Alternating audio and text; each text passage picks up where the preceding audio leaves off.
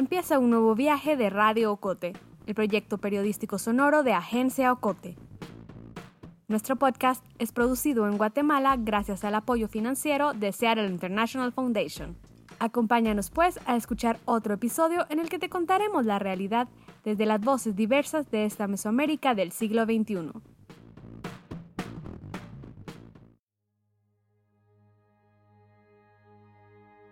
Más aún, en los últimos años, el hombre vive cada vez más, pero de todos modos la vida humana sigue siendo minúscula e insignificante.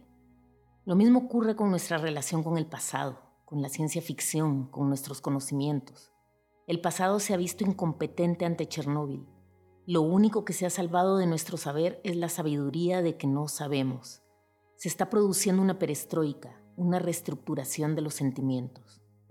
Ahora, en lugar de las frases habituales de consuelo, el médico le dice a una mujer acerca de su marido moribundo.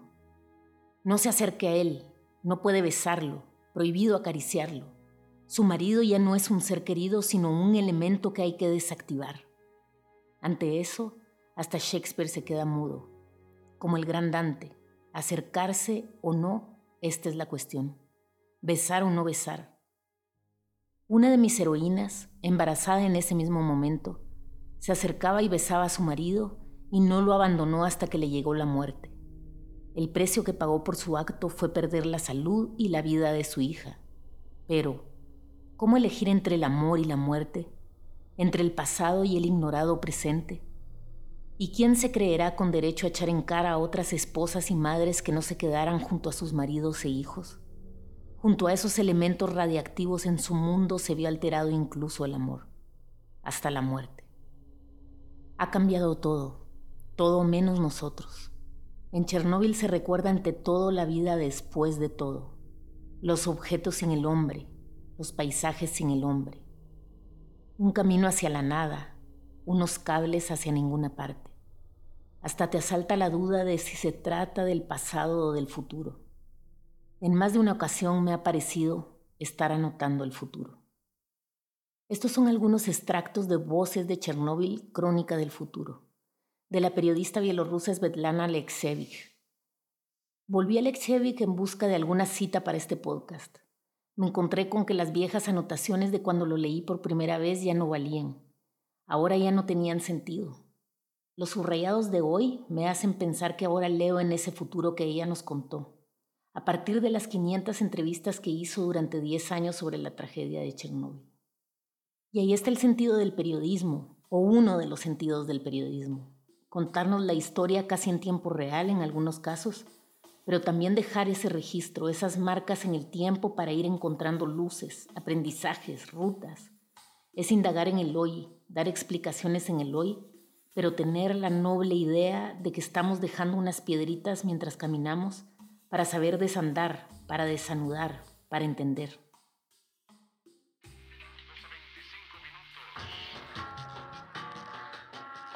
Ella es Alejandra Gutiérrez Valdizán cofundadora y directora de Agencia Ocote, y su elección de referente del periodismo para este episodio es una clave para hablar sobre nuestro trabajo. Svetlana Alexievich, la Premio Nobel de Literatura de 2015.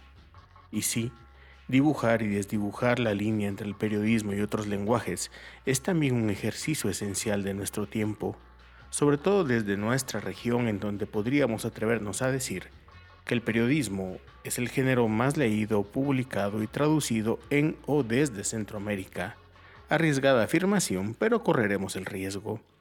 Y es que el trabajo que hacemos nos pone a reflexionar sobre el bello arte de narrar, ese extraño ejercicio que empieza siempre con leer a alguien más, su vida, su realidad o para el caso su obra acercarnos con curiosidad legítima, con honestidad y con respeto a ver por igual el borde del abismo que la mirada del anciano.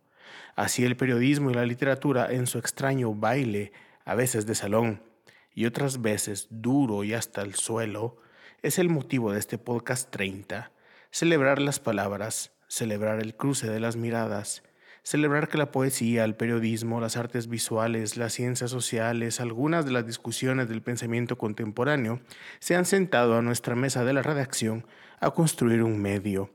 Al inicio de Ocote hacíamos el chiste que no sabríamos si sería un medio o un libro de poesía, y ojalá la vida y el trabajo nos permitan decir pronto que ambos. Pero bien, lo dice el que jala agua para el molino de lo poético. Volvamos pues a las palabras de mi colega Alejandra para pensar un poco sobre lo que implica tratar de narrar desde esta región.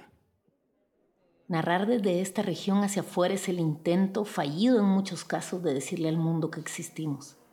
Centroamérica es un puente que se borra en los mapas. Existe el norte de América y existe el sur de América. No más. Es el ensayo perseverante de buscar explicaciones a este realismo mágico o al realismo trágico de estas tierras. Pero seguimos, y eso tal vez sea lo importante. Narrarnos a nosotros mismos en esta región es un poco como explicar el paseo en un laberinto, tratar de buscar verdades y exponer las realidades que vivimos. A través del periodismo intentamos iluminar con una linterna, poner la grabadora a voces que nos expliquen los callejones sin salida, pero al mismo tiempo que nos ayuden a buscar las salidas. Narrarnos en esta región, me gusta imaginar, es una forma de retratarnos como sociedad con luces y sombras y decirnos que todas las violencias, las desigualdades, el racismo y el machismo aplastantes no son normales. Es un constante decir, esto pasa, esto no es normal, algo debe cambiar. Algo debe de cambiar. Es un anhelo compartido desde muchas voces, desde muchas luchas y miradas. A ver, nacer y vivir en esta región es ser sobreviviente de algo, siempre, para empezar, del laberinto. Y el impulso ese de que algo cambie también nos llevó a reunirnos a crear este proyecto. Habíamos tenido una experiencia previa trabajando juntos un proyecto documental sobre Benedicto Lucas y pues periodista, poeta, artista visual y documentalista viajando juntos a hacer esta producción. Luego de esto y otros varios giros personales, decidir montar el proyecto, aunque haya sido en un momento bastante peculiar. En Guatemala hay una crisis de medios, hay una crisis económica, hay una crisis política, no importa cuándo escuches esto. Justo cuando Coti iba a cumplir un año, en marzo de 2020, llegó la pandemia. Desde entonces no he dejado de preguntarme por nuestro rol, en nuestra responsabilidad y en cuál es el sentido de este medio y de hacer lo que hacemos. Levantar un proyecto periodístico nunca ha sido fácil, pero en este contexto es tal vez aún más complejo y requiere de un trabajo brutal. Aquí hablo de Ocote y de tantos proyectos periodísticos con similares características. Levantar un proyecto en este tiempo te enfrenta con batallas diversas, sostenerte, conseguir los fondos para que el medio se sostenga, llegar a las audiencias y convencerlas de que te escuchen, que te vean, que te lean, escuchar cuáles son los temas que les importan y convencerlas de que hay temas que les deberían importar. Es otra lucha constante, el día a día, perseguir la calidad. Pero sabemos cómo es esta región, bella y terrible.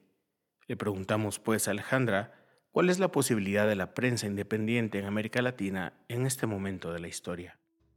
Periodismo, verdad, realidad, palabras que solo se deberían escribir en plural. Tuiteó hace poco el periodista Dada Pera Ortín. Y de eso se trata, de esos plurales. Vemos transformaciones en los modelos de los medios de comunicación tradicionales y observamos casi mudas cómo se intercambia la información en estos días.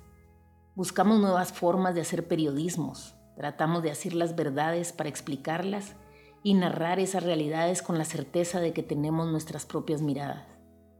Las posibilidades de la prensa independiente o con mayores grados de independencia son enormes, pero también los retos son monumentales. Al final de eso se trata el periodismo, de la búsqueda permanente y de la pregunta constante. Nos enfrentamos también a la frustración de no tener la capacidad, en términos de tiempo y de número de periodistas, de equipo, de diseñadores, de fotógrafas, para cubrir todas las temáticas que creemos que es importante cubrir. De ahí la importancia de los trabajos colaborativos. Volvamos pues a conectar esta relación con nuestro tiempo, con nuestra historia, con las realidades y las palabras. Gabriel García Márquez, otro premio Nobel periodista, en su discurso de recepción del premio, también se refirió al arte de narrar desde esta región, al relato en el cual estamos inmersos. Antonio Pigafetta, un navegante florentino que acompañó a Magallanes en el primer viaje alrededor del mundo, escribió a su paso por nuestra América Meridional una crónica rigurosa que sin embargo parece una aventura de la imaginación. Contó que había visto cerdos con el ombligo en el lomo y unos pájaros sin patas cuyas hembras empollaban las espaldas del macho y otros como alcatraces sin lengua cuyos picos parecían una cuchara. Contó que había visto un engendro animal con cabeza y orejas de mula, cuerpo de camello, patas de ciervo y relincho de caballo. Contó que al primer nativo que encontraron en la Patagonia le pusieron enfrente un espejo y que aquel gigante enardecido perdió el uso de la razón por el pavor de su propia imagen. Este libro breve y fascinante, en el cual ya se vislumbran los gérmenes de nuestras novelas de hoy, no es ni mucho menos el testimonio más asombroso de nuestra realidad de aquellos tiempos. Los cronistas de Indias nos legaron otros incontables. El Dorado, nuestro país ilusorio tan codiciado, figuró en mapas numerosos durante largos años, cambiando de lugar y de forma según la fantasía de los cartógrafos. En busca de las fuentes de la eterna juventud, el mítico Álvar Núñez Cabeza de Vaca exploró durante ocho años el norte de México en una expedición venática cuyos miembros se comieron a unos a otros y solo llegaron cinco de los seiscientos que la emprendieron. Uno de los tantos misterios que nunca fueron descifrados es el de las once mil mulas cargadas con cien libras de oro cada una, que un día salieron del Cusco para pagar el rescate de Atahualpa y nunca llegaron a su destino. Más tarde, durante la colonia, se vendían en Cartagena de Indias unas gallinas criadas en tierras de aluvión, en cuyas mollejas se encontraban piedrecitas de oro. Este delirio áureo de nuestros fundadores nos persiguió hasta hace poco tiempo. Apenas en el siglo pasado, la misión alemana encargada de estudiar la construcción de un ferrocarril interoceánico en el istmo de Panamá concluyó que el proyecto era viable con la condición de que los rieles no se hicieran de hierro, que era un metal escaso en la región, sino que se hicieran de oro. Para hacer periodismo necesitamos esencialmente dos cosas, historias, que en esta región sobran, y quien las cuente. Y esa parte toma muchas voces y rostros diversos, de las cuales tenemos la fortuna de contar con un gran equipo de periodistas, comunicadoras, productores sonoros, diseñadoras, y lo digo en plural porque al final, en un medio, las historias son siempre plurales. Las firma alguien, pero ahí va el trabajo de un equipo completo. En Agencia Ocote decidimos contar historias con temáticas específicas, es decir, no vamos tras la coyuntura en su sentido más ambiguo, sino tras de aquello que nos pasa que está interconectado con temas de mujeres y géneros en el proyecto de la Cocina Lab. Memoria histórica y derechos humanos en sincrónica, medios de comunicación en intermedios y nuestro proyecto de verificación del discurso público y fact-checking fáctica y cultura y su interconexión con la sociedad en la sección de la Rocola. De esos cuatro ejes, sí, son cuatro, Carmen Quintela Bavío es una de nuestras compañeras periodistas y nos cuenta desde su propio recorrido el trabajo del periodista que se encuentra con la realidad al frente mientras sostiene la grabadora o la cámara? Bueno, yo siempre digo que Guatemala me parece un lugar terriblemente fascinante para hacer periodismo. Digo eso de terriblemente desde esta posición incómoda y rara que nos ha tocado a las personas que nos dedicamos a esto del periodismo, ¿no? Creo que en Guatemala siempre hay historias que contar, siempre hay temas en los que profundizar y en los que escarbar y pues muchísimos enfoques desde los que entrarle a estos temas, ¿no?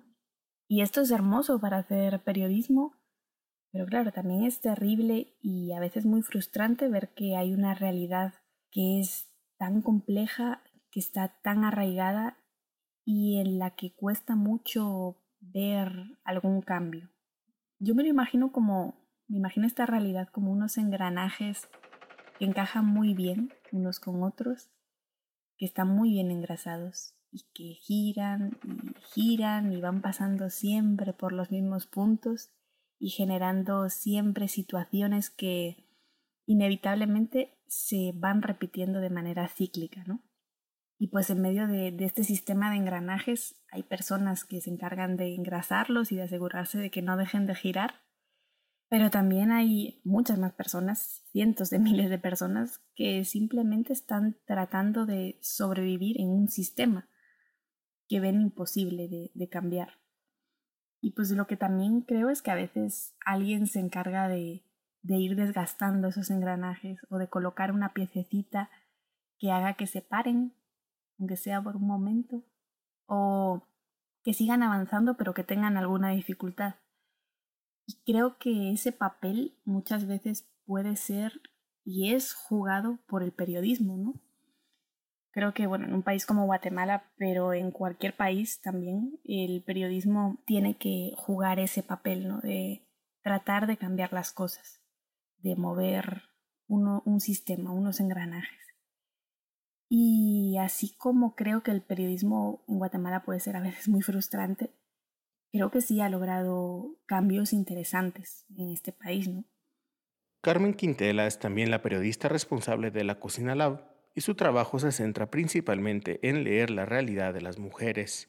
En Ocote ha tratado temas particularmente duros, los distintos rostros de la violencia de esta región, así que le preguntamos cómo mira ella la relación entre conocer esta realidad, los datos, hacer las investigaciones y pues si en medio de todo esto se puede imaginar soluciones. Bueno, yo creo que una de las cosas que a mí más me mueve a no querer dejar de hacer periodismo hoy por hoy es la idea de que lo que hago sirve para algo o podría servir para algo. Que, por ejemplo, puede servir para acercar una realidad que quizás sentimos lejana o para poner algo de luz sobre algo que está oculto o pues por ejemplo para escuchar voces que de pronto alguien quiere callar. Y yo creo que al final el, el objetivo principal es intentar cambiar algo, cambiar, lograr algún cambio estructural, ¿no? Mover algo en este sistema y conseguir pues que quizás se dejen de ver como normales situaciones que definitivamente no tendrían que ser la norma, ¿no? Pero bueno, yo lo, lo que hago y lo que hacemos en Ocote para tratar de contar este, este tipo de historias es para empezar a buscar a estas mujeres y a estas niñas, ¿no? conocer quiénes son, pero también conocer quiénes son estas otras personas que abusan, que violan, que matan, también que cierran los ojos y, que miran hacia otro lado, ¿no? Y conocer este sistema que permita que esto siga pasando y que siga pasando como si nada, ¿no? Y yo creo que esto se consigue dándole un rostro a la violencia, sí, pero también con datos. Yo creo que los datos son fundamentales para entender que la violencia no es puntual, no es accidental, eh, sino que es algo sistémico. Es una situación que se repite, que hay unos patrones sociales aprendidos que pareciera que no interesa desaprender y que esto está pasando en toda Guatemala y no solo en Guatemala, que es que el sistema es mucho más grande, ¿no? Y esto eh, se prueba con datos. Y estos datos nos ayudan a documentar y analizar esta realidad y a entender la magnitud de los problemas. Y pues incluso si no hay datos, si las instituciones no generan estos datos, pues esto, esta también es una información importante, ¿no? Con esto, ¿no? Entendiendo qué está pasando, entendiendo cómo funciona este sistema, y de construyendo este sistema, eh, yo creo que a partir de ahí ya podemos empezar a pensar en construir algo nuevo. Y yo todavía no tengo claro si el papel del periodismo es formar parte de esta construcción, dar estas soluciones, o al menos imaginar estas soluciones sin caer tampoco en un optimismo simple. Pero bueno, sí creo que el periodismo tiene que plantar una semilla que pueda generar algún tipo de cambio social. Y ese es el periodismo que a mí me interesa seguir haciendo.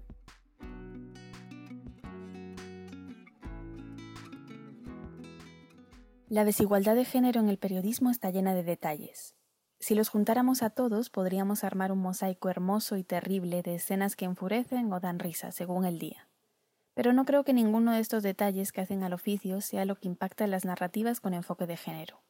Lo que impacta es la realidad más amplia, la vida, el día a día, la infinita cadena de episodios en los que debemos mostrar probidad con un énfasis que se vuelve irritante. Cuando la vida cambie, cambiarán las narrativas. Josefina Licitra. Y bien, enfoque de género, decía Licitra en este fragmento, y de este ejercicio, de este ver desde miradas específicas y diversas, también le preguntamos a Alejandra cómo se siente un medio dirigido, gestionado e imaginado mayoritariamente por mujeres. La esencia del trabajo periodístico es el mismo, pero el ángulo desde donde vemos sí que cambia. Cambian también o más bien se amplían los temas y las historias que ponemos en agenda. Trabajamos desde la conciencia de nuestros propios privilegios como mujeres que hemos tenido oportunidades que la mayoría de mujeres de nuestra región no tienen. Eso tenemos la claridad. El que Ocote haya sido imaginado y que sea dirigido por más mujeres no nos parece una sorpresa en realidad. Hacemos lo que creemos necesario. Me gusta pensar que creamos un espacio en donde las mujeres no tengan que trabajar el doble o elevar la voz el doble, un espacio en el que la dinámica de trabajo pasa por la conversación y la colaboración más que por la demostración de poder o de competencia.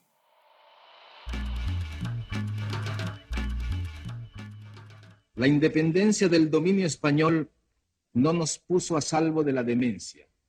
El general Antonio López de Santana, que fue tres veces dictador de México, hizo enterrar con funerales magníficos la pierna derecha que había perdido en la llamada Guerra de los Pasteles. El general García Moreno gobernó el Ecuador durante 16 años como un monarca absoluto y su cadáver fue velado con su uniforme de gala y su coraza de condecoraciones sentado en la silla presidencial. El general Maximiliano Hernández Martínez, el déspota teósofo del Salvador, que hizo exterminar en una matanza bárbara a treinta mil campesinos, había inventado un péndulo para averiguar si los alimentos estaban envenenados e hizo cubrir con papel rojo el alumbrado público para combatir una epidemia de escarlatina. El monumento al general Francisco Morazán, erigido en la Plaza Mayor de Tegucigalpa, es en realidad una estatua del mariscal Ney comprada en París en un depósito de esculturas usadas. Etimológicamente, discurso significa moverse por muchos lados, y Márquez lo deja claro en su alocución, y como él grandes figuras en contextos que marcan la vida de los habitantes del mundo, pues se mueven por esos muchos lados. Por eso nació también Fáctica, nuestro proyecto de fact-checking como una suerte de servicio del periodismo a la comunidad, verificar el discurso público y aquello que circula entre nosotros como información a la cual deberíamos de poner atención. En Agencia Ocote, nuestro compañero periodista Ángel Mazariegos Rivas es quien se encarga de verificar la información que ustedes, querida audiencia, nos pide que verifiquemos y la que discutimos también en las reuniones editoriales de los martes por la mañana.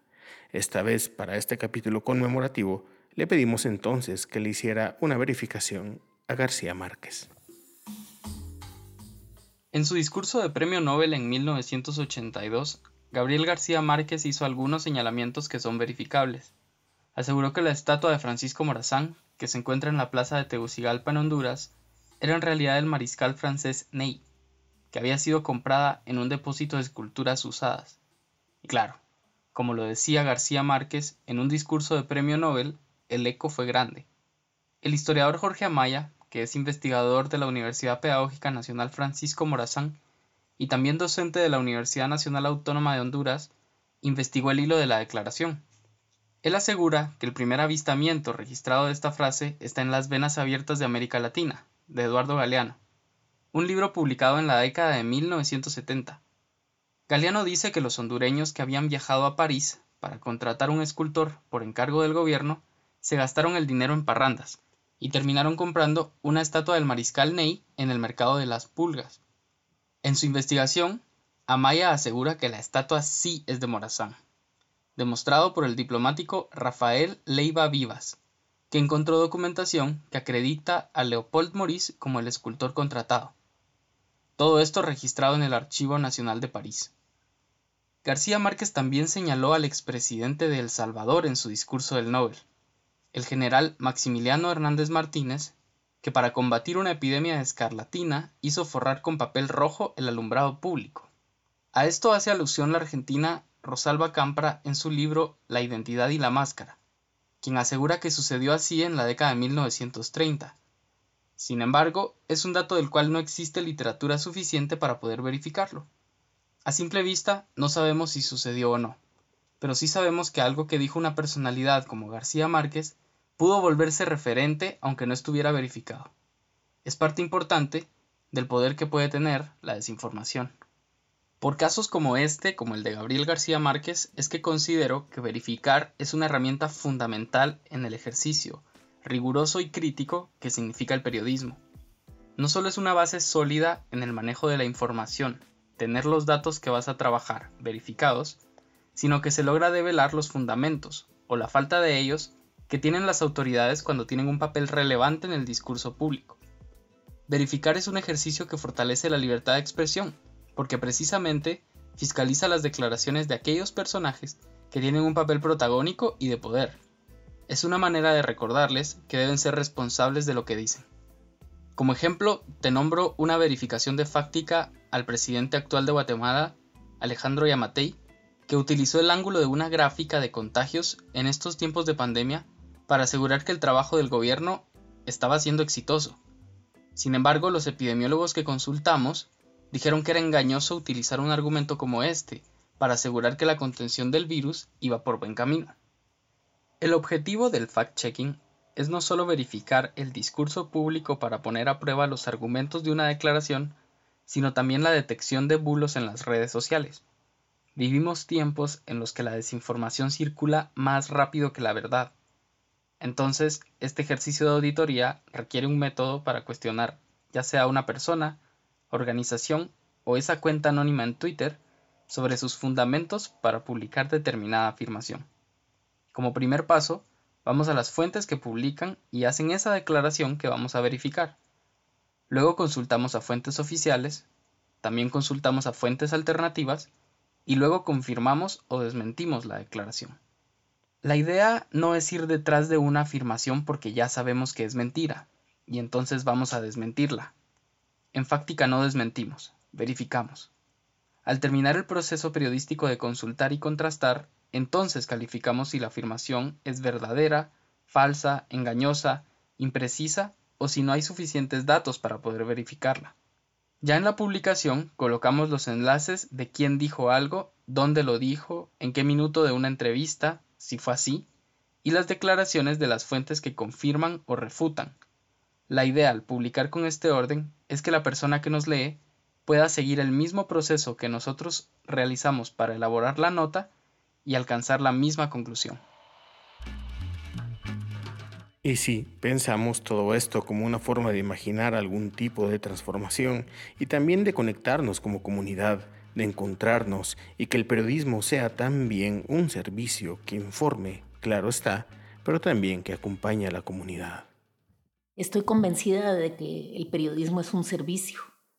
El periodismo debe llenar los vacíos o al menos algunos vacíos de conocimiento que pueda tener la ciudadanía para que pueda tomar mejores decisiones. Dar las herramientas, la información, la reflexión, las opiniones, brindar alguna certeza sobre los hechos. Con la pandemia promovimos aún más nuestros canales de comunicación con las audiencias, un chat directo en el WhatsApp, y la gente te pregunta y te consulta y denuncia con desesperación incluso. Y esperas que les den respuestas inmediatas como en un call center. Y esta es una responsabilidad enorme. Y también es muy frustrante sentir que no te da el tiempo y que no somos un equipo tan grande como para resolver todas las dudas, pero nos demuestra que lo que estamos haciendo puede ser útil. En el caso del fact-checking, con el contexto del coronavirus, nos ha traído, diría yo, dos lecciones principales. Uno, la importancia y lo imprescindible del trabajo colaborativo. Es un trabajo generosísimo entre medios de comunicación. El ejemplo es la alianza que se ha hecho con LATAM Chequea. y es compartir valores y compartir objetivos, que es esta lucha contra la desinformación. Y la segunda lección es que el ejercicio de la verificación y del fact-checking es realmente imprescindible en este momento para mediar y filtrar esas avalanchas de desinformación y, de caos incluso. Les queríamos contar un poco de nuestro trabajo y también celebrarlo con ustedes. Pasa que, como bien contaba Alejandra, el cumpleaños nos encontró trabajando arduo en nuestra cobertura del COVID-19 y seguimos en ello, pero quisimos hacer esta pausa para pensar en el periodismo, en narrar, en contarnos y encontrarnos, en esa parte del periodismo que es como la vida, el encuentro. Todo se juega en ese terreno, pero no hay que transformarlo en algo personal. Aunque uno sienta cariño o sienta rechazo por una persona, a la hora de escribir todo es entre el texto y voz. Nunca es personal. Si a mí un tipo me cae mal o le tengo cariño, todo eso debería quedar afuera de la historia a la hora de escribir. Después, cuando se cierra el texto, si esa relación prospera, que en muy pocas ocasiones me ha pasado, prosperará y se defenderá sola. Leila Guerriero. Seguiremos acá entonces narrando esta realidad, imaginando formas de contarla y encontrarnos. Soy Julio Serrano Echeverría, también cofundador y coordinador creativo de Agencia Ocote. Desde acá y a nombre de quienes trabajamos con corazón y riñones para seguir narrando esta realidad desde miradas diversas, desde marzo del 2019, les agradecemos profundamente por su complicidad y confianza. Cierro pues este pequeño recorrido con las palabras del poeta Sabino Esteban. Otra vida. Después del bombardeo resurgía la voz de las aves, como fuente dulce, alegre, hecha canto de vida. Desde la trinchera germinaban nuestras risas. Salíamos con retazos de carbón y pedazos de tabla a pintar otra vida en el dorso de esa vida.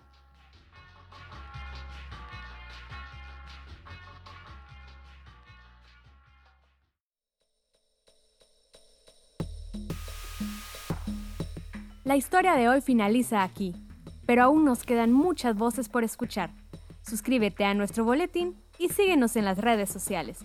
Experimenta nuestra página www.agenciaocote.com para otras historias en otros formatos.